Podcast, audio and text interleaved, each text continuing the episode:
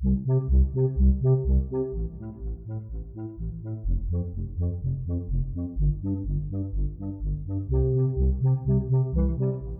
hello, hello, and welcome back, or welcome for the first time to Playtime. My name is Andrew Barnett, and I'm a child therapist who lives and works in beautiful Asheville, North Carolina. And this is a podcast dedicated to children and play therapy, coming at both of those things from a child centered perspective. And today on Playtime, I want to talk about the difference between cures and explanations. And probably part of the reason why I wanted to talk about this is because this is a spot that I get stuck in myself, mixing up the difference between cures and explanations. It's a spot where I've gotten stuck in consultation groups I've been in, where I witnessed it from other people or witnessed it from myself and the answers that I'm giving other people. It's a spot I found myself in in supervision. It's a spot I found myself in when talking to parents. And so in this podcast, it's probably about time also that I get to talking about what I'm talking about when I'm trying to highlight a difference between the two. And let's say that by explanation, we mean what has led to a child or a person for that matter being in distress. Explanations for why things are going wrong for a person or why a person has come into therapy and what has led them to that point of needing to be in therapy are conversations that happen all the time. And it's a conversation that many of us feel is important to have in order to help a child heal from something. And so often when I bring a case to a consultation group or a supervisor, there will inevitably be some conversation about how did this person get to become the person that they are today. And that conversation can take a wide variety of forms, right? And we do this all the time with people generally. It doesn't even have to be in a therapeutic setting. If you're a teacher who has a student, I'm sure you put some thought into, or maybe had some conversations with other people around why that particular student is acting the way they are, and if it's something from home or something from school. But in the context of therapy, how that conversation can go is sometimes people bring up a diagnosis. Maybe it's because they have ADHD, or maybe it's because they have a conduct disorder, right? So, uh, insinuating that they came into this world with some inherent disposition and chemical imbalance, even though chemical imbalance is a myth sometimes those explanations talk about attachment, like maybe it's the attachment style between that child and their primary caregivers. Maybe we're talking about some kind of capital T trauma or loss or some disruption or emotional disconnection or misconnection that happened along the way that led this child to being the person that they are. Maybe they have some sort of repressed emotional experience that they have going on for themselves. Some people look to astrology, or if you want to get really weird, some of like Ian Stevenson's work on past lives and things like that. People come up with all kinds of explanations for why people struggle. And it's a fun exercise to engage in. I mean, if you look at the differences, say, between like Freud and Jung and Adler and all other kinds of people like that. It's a fun exercise to be like, oh, how do people end up feeling and getting messed up inside? And that's an important thing for our field to focus on, maybe in like a macro context. And maybe that's not even for our field, that's for like society or something, for us all to have some reflection on, gosh, like who are we as people and what kind of culture do we have and how do people come to struggle inside of our society and can we identify the ways that people go about struggling so that we can make it so that we have a healthier society going forward? I mean those are important conversations to have and maybe our field, the field of therapy, can contribute some to that discussion. I think at our best, hopefully we can. But when we're talking about an individual child and our work as therapists or just being with as a person, an individual child, and we're talking about let's switch it now to the cure for that child. And by cure, what we can mean is what is going to be helpful for this person to become whole again? What is going to be helpful for them to not struggle as much? What does them being healthy actually look like? And what are we as adults able to provide to them in order for them to live their best lives and to continue to develop and evolve and grow and be their best selves? And regardless for what the explanation is for why that child is struggling, even if we're right, right? Like, let's take a hypothetical child and it's like, yep, after conversations with the parents and other things, we've been able to identify that this child has some clear attachment trauma that is affecting them in this particular kind of way with their primary caregivers and in this particular kind of way in other environments, and we're able to identify the emotions inside of this child and the fear that they're carrying around with them based on this attachment wound, and like, bravo, we've got it. We know the answer. And let's even say that that answer is right, right?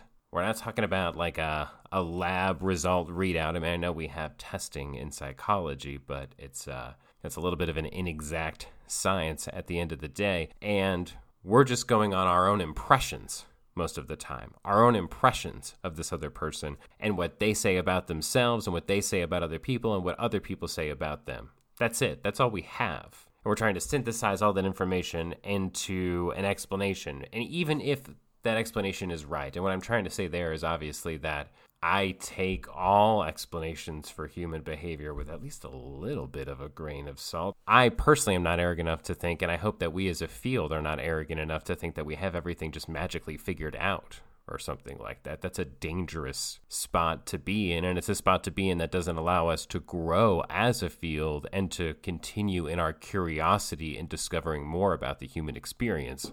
But even if we're right about our explanation, it is not as if we can go up to that child and say, hey, child, we've got it figured out. You've got an attachment wound. Hopefully, now this knowledge that you have, little child, will help you in your being a person. And next time you get really upset about something or like you're going to preschool and you really don't want to leave your mom and you're just fighting and screaming, maybe you'll have a moment where you're like, oh man, oh yeah, this is just my attachment wound. Like, I recognize that I'm safe and everything is good. Like, cool, we're good to go. That's obviously not how things work.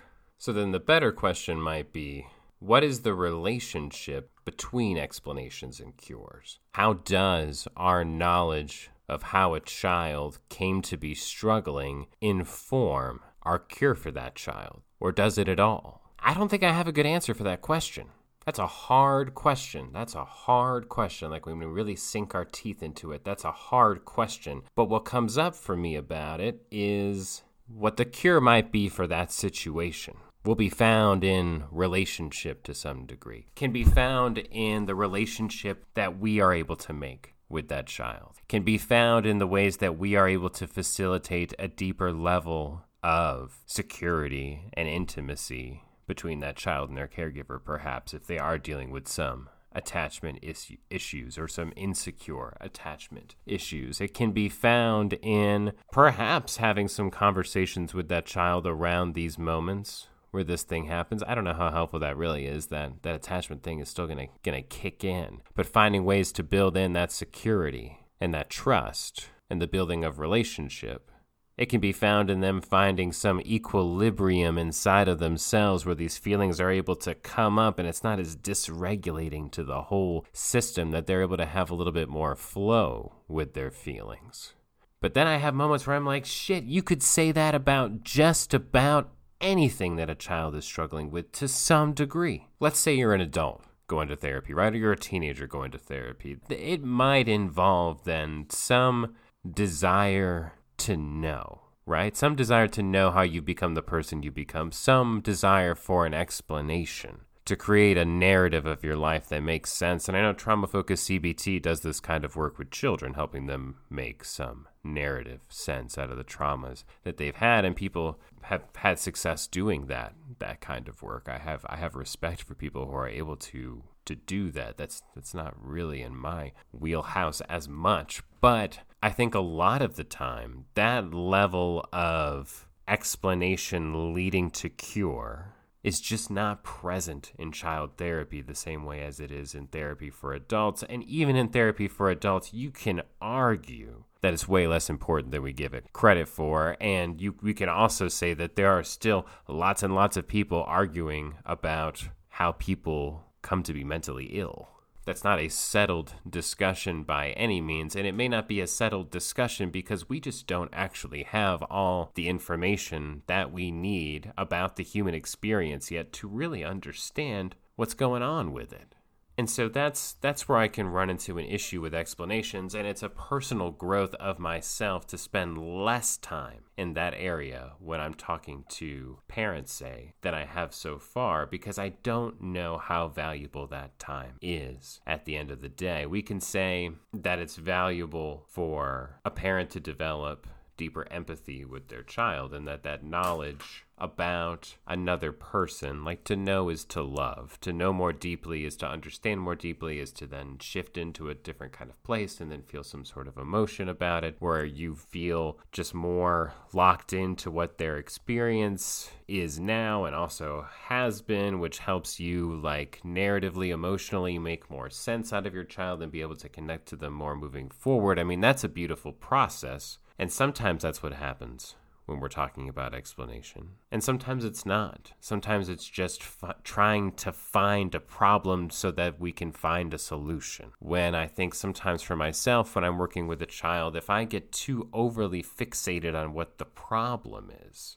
I actually am blind to the complexities of them as a person and am less creative and dynamic in my ways of responding and of my finding of, of solutions that I forget about some of the solutions that are just simply right in front of me. The relationship, the connection, the them being able to explore their unconscious, them being able to project themselves into the space. If I if I'm over fixated on the problem, I can I can lose sight of what those those sort of solutions that have worked time and time again are. And what's so tricky about being with children or helping children is what we've been talking about, which is that the relationship between an explanation and a cure in a child's life is murky and ambiguous at the end of the day. It's not it's not some straight shot kind of thing. I I don't know if it's just like, oh, okay, this child is struggling with X. Well, that means I'm going to interact with them in X way and use X therapy. I mean, if you're someone who is nuanced enough and intelligent enough and wise enough to be able to assess the situation effectively in order to provide the right kinds of directed activities in order to cure X thing.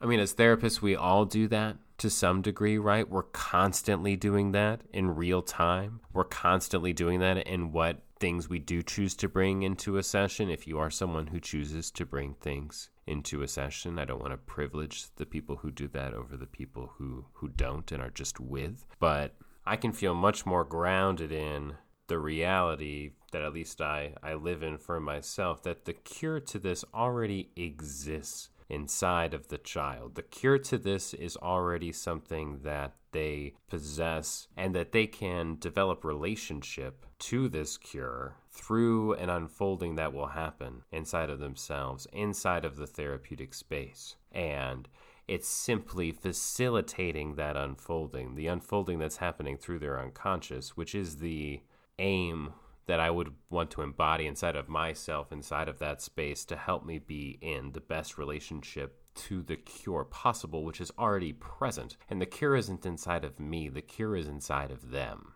And so, if that's true, and I, I do believe that that's true, that the cure already exists inside of them, then I don't need an explanation to help me find the cure finding an explanation would just be some sort of intellectual exercise done for its own sake, and perhaps that exercise helps me as a clinician engage in a more empathetic way with them. But then I hope it doesn't have me engage in a less empathetic way if I'm not able to find an explanation. And I think it's an interesting place to experiment with and to rest in inside of yourself. If you're a therapist and you generally feel that the cure for a child exists outside of that child to experiment what it feels like to hold that it exists inside of that child. And at least for me, it has me engaged with them in this way that it's like I just want to be as accepting and open and curious as possible to allow this to continue to unfold and continue to unfold because I know that the cure is in there and I can't just reach for it and try to take it out. I can't just name it and say, hey, you got the cure. I've got to be here for it in all the ways that I can. And it's such a different way, at least for me, of being with than trying to provide that child a cure based on some explanation I've come up with. And that is all that I have for this episode of Playtime. Thank you so much for listening. Check out patreon.com slash playtime podcast or the support the show link if you would like to support Playtime, but it is offered for free. And in the spirit of the gift, like all podcasts, uh, head to barnettchildtherapy.com for more of my work, including the Child Centered Children's Book series. Be in touch with me if you would like to be in touch. I love to hear from people. It gives me some oomph. And yeah, I'll catch you all next time thank you